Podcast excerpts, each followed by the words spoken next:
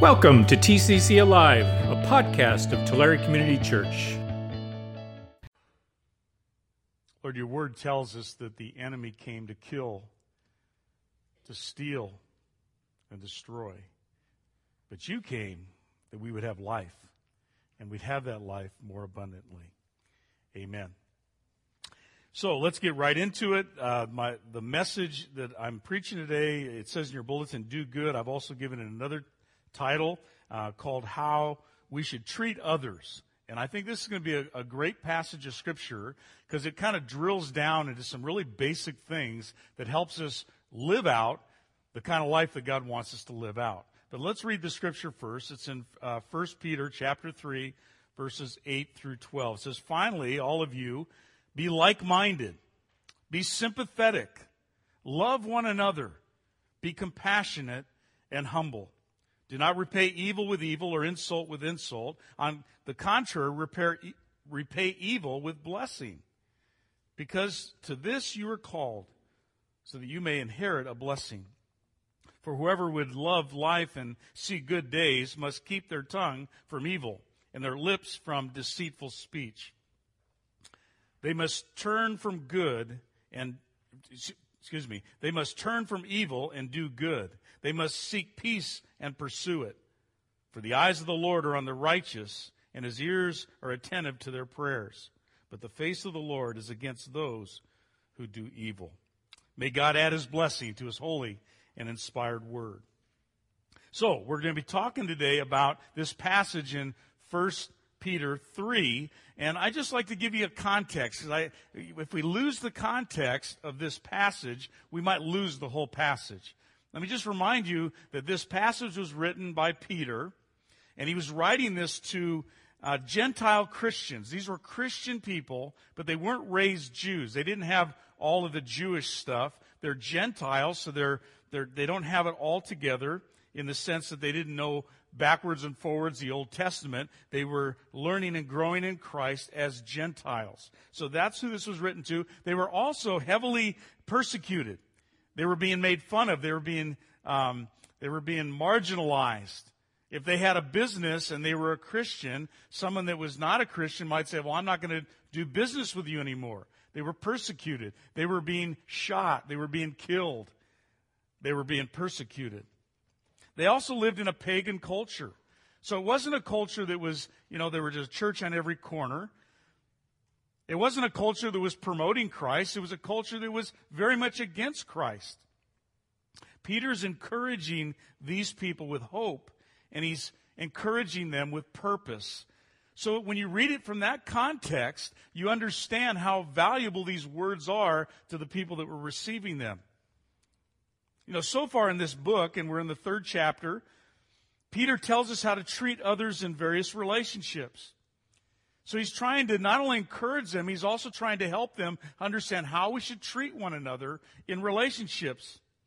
In chapter 2, Peter tells us how to treat non believers. In chapter 2, again, Peter tells us how to relate to the government.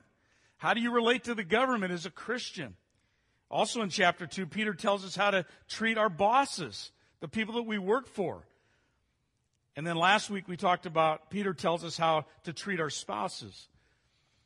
And remember what one of the things about last week was that the spouses he was talking to were, were women that didn't have believing husbands. So when they were treating them a certain way, it was so that they could convince their husbands that Jesus was the way, the truth, and the life.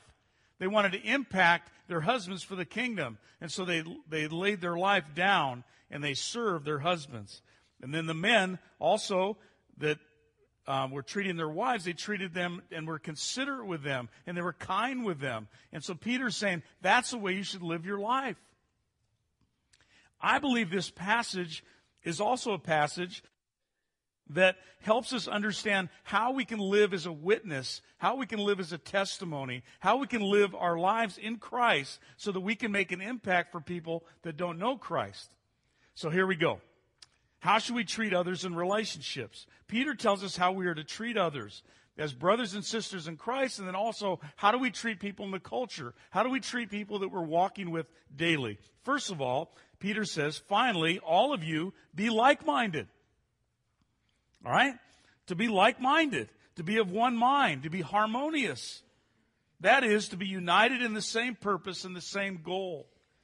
Everyone is going in the same direction. Right? Everybody likes unity. If you have an organ, organization, everybody wants unity, right? If you're on the school board, you want everybody to kind of be going down the same road together. If you're on the church board, you want to have everybody kind of going down the same road together. You want unity. You want people to be like minded, harmonious, of one mind. There's nothing worse than a disunified church. Nothing worse. And if you've ever been in one, you know what I'm talking about. But there's nothing better than a unified church where people are going down the same road together. They're going down the same path, excited about the same things in Jesus Christ. Christians, like snowflakes, are frail. But when they stick together, they can stop traffic. You got to think about that one for a minute. You're not from the Midwest, so you're like, snow? What is that? What is a snowflake? Hmm. We're to be unified, oneness of mind. Jesus prayed for this kind of unity in John 17. He wants the Christian church to be unified, going after the same things, so that, so that God's witness will be strong. So, how can we have this oneness of mind? How can, how can we, I mean, this is pretty basic, but how can we have this oneness of mind? This will only happen if we submit to the will of God. So our oneness of mind is not about our minds. It's about what is God's will in our lives. We need to seek God's will. If we understand God's will and everybody's doing God's will, we'll have oneness of mind. But a lot of times we get in the way, or I, I mean, even in my own life, I get in the way of what does God want because I have my own agenda. You might have your own agenda as well. But God says if you follow my will, if everybody's following God's will, then we'll have one agenda and we'll be of one mind. This will only happen if we are to submit to the will of God. Therefore, we, we all need to make God's will our will. We need to pray for God's will. We have an opportunity to go into our prayer closets or, or to hit our knees and say, Lord, what is your will? What would you like me to do? But not only to do that, but then to have the courage to follow that will. And I understand it's hard to find that will. I understand, you know, you wish God would just, you know, call you up or give you a text message and then tell you what that will is. But the way we learn that will is not just by a prayer and a listening, it's also by following what God's will is through reading His Word. Because His will is in His Word. We all need to make God's purpose our purpose. Even Jesus lived this out in, in John 5, verse 30 says, By myself I can do nothing. This is Jesus talking. I judge only as I hear, and my judgment is just. For I seek not to please myself, but him who sent me. So the first thing that we can do, if you want to live a lifestyle of how to treat other people, is to be like minded, to push into God's will, to understand God's will, and to live that out. And I think it can happen, and I've seen it happen in the uh, close to seven years of being here. I've seen a very unified church. We, we've, we've tried really hard to seek God's will, to allow God to be on the throne, to allow Him to be the one that's making the decisions. And we've had a unified church in that way. And because of that, we've been able to do some amazing things for the glory of God. So, first of all, be like minded. Secondly, Peter says, be sympathetic. Be sympathetic. This means to have compassion, a feeling of distress towards the ills of others. You know, to, to have sympathy for someone. It's like if you see someone that's down and out or having trouble or going through a difficult time, you have sympathy for them. It's that feeling we have when we want to help someone that's going through a tough time.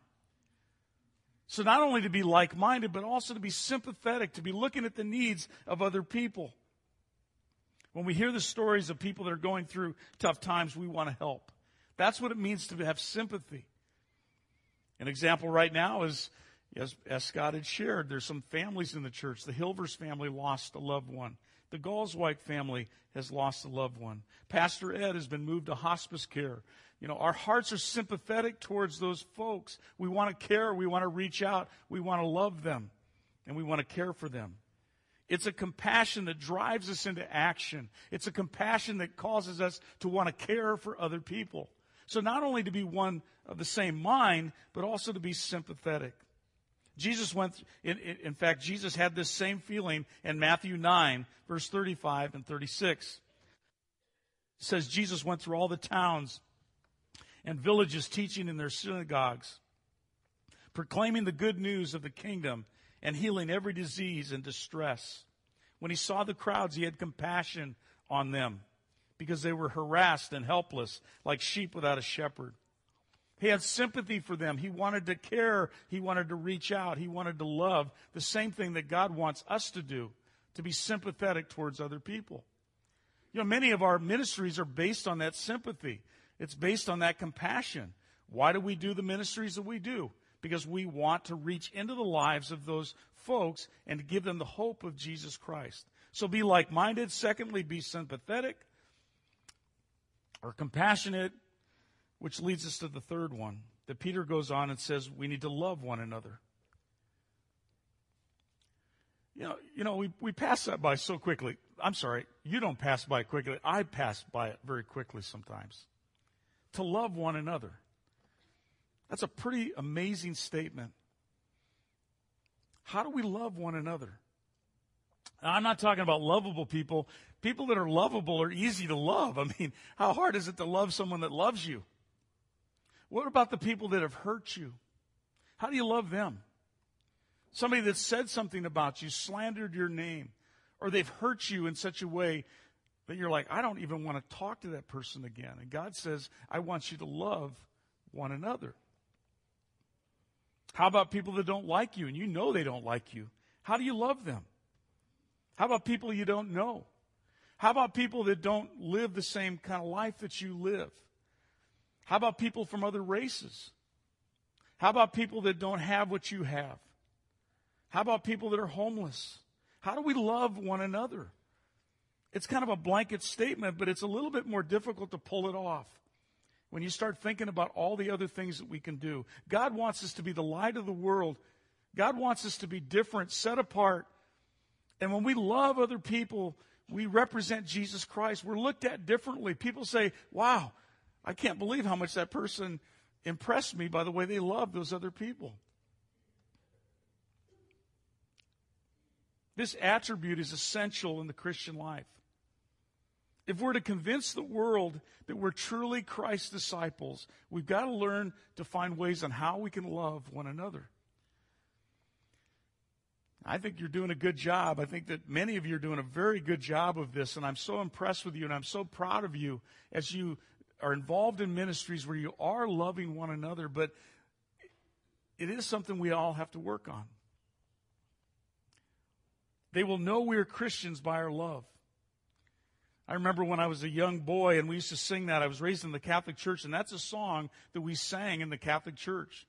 They will know we are Christians by our love. And I still remember that today, and I remember thinking to myself, how, how amazing it would be that I could just love someone else and they would know that I'm a disciple of Christ. John 13, 35 says, By this everyone will know that you are my disciples, if you love one another. Let me ask you a question. Do you love others? How do you love others? Do you love one another?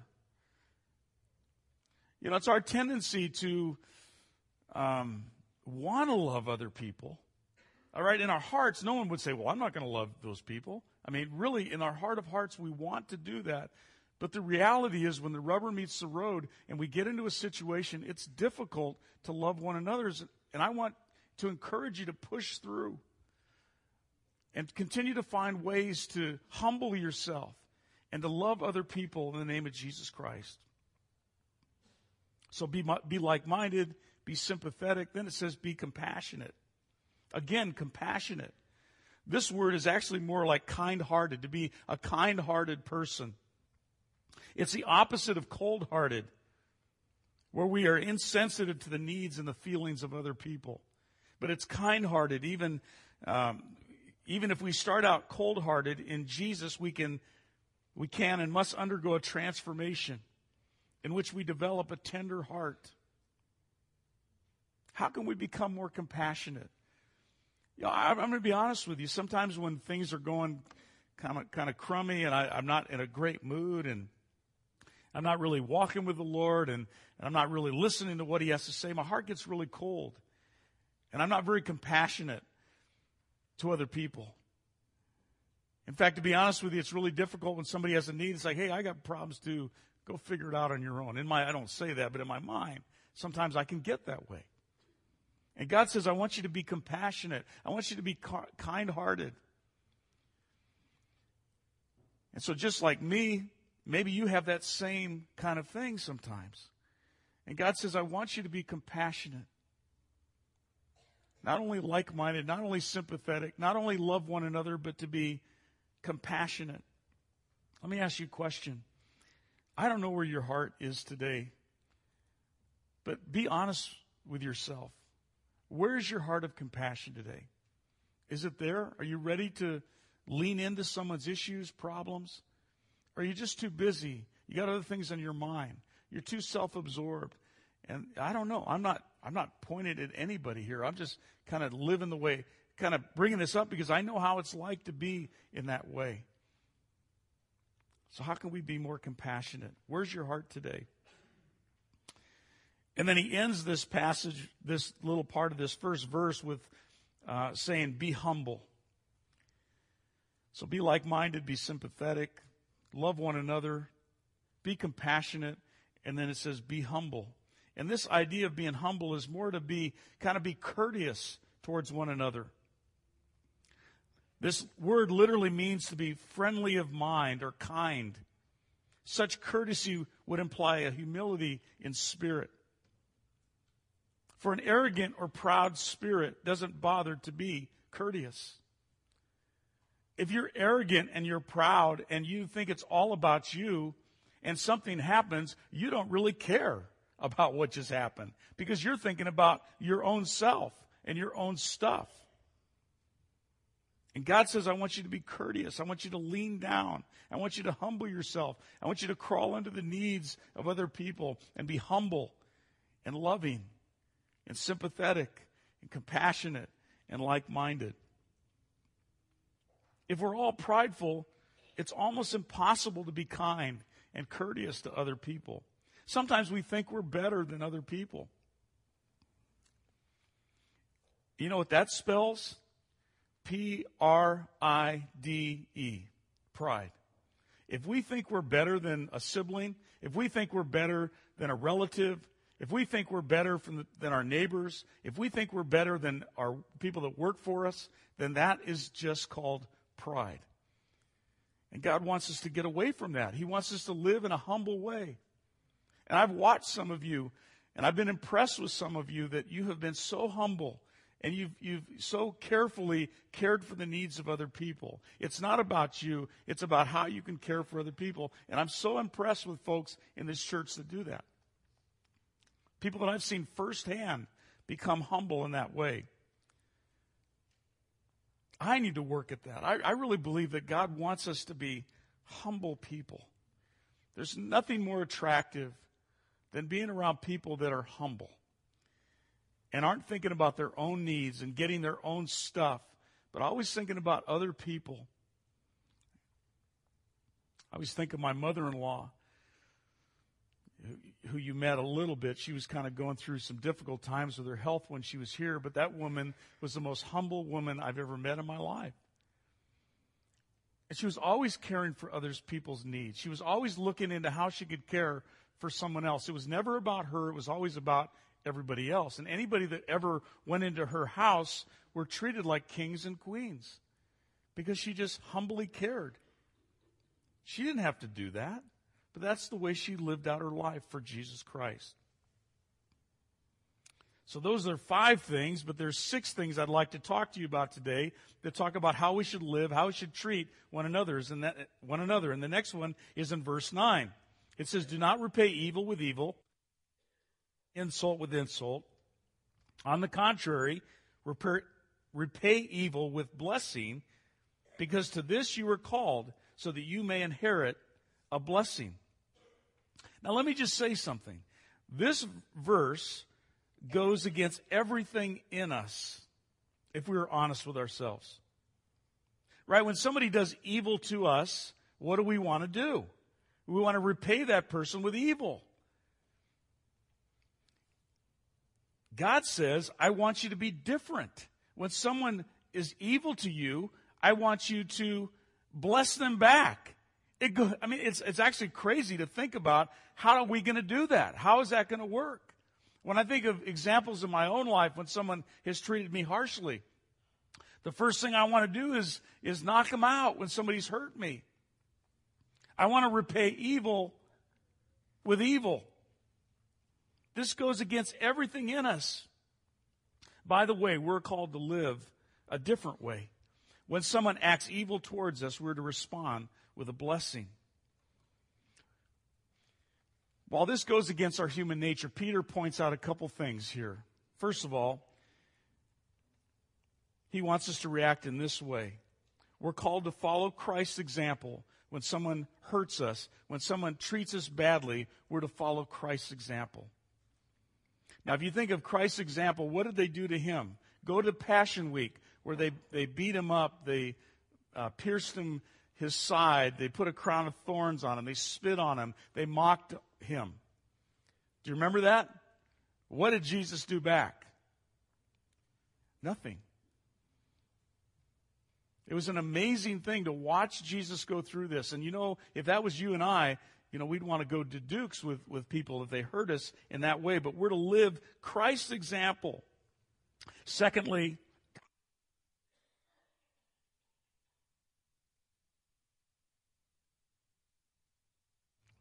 Peter gives us another reason why we are to react in this way. And that would be that we would receive a blessing from God. So the way we treat other people, we would receive a blessing on top of that.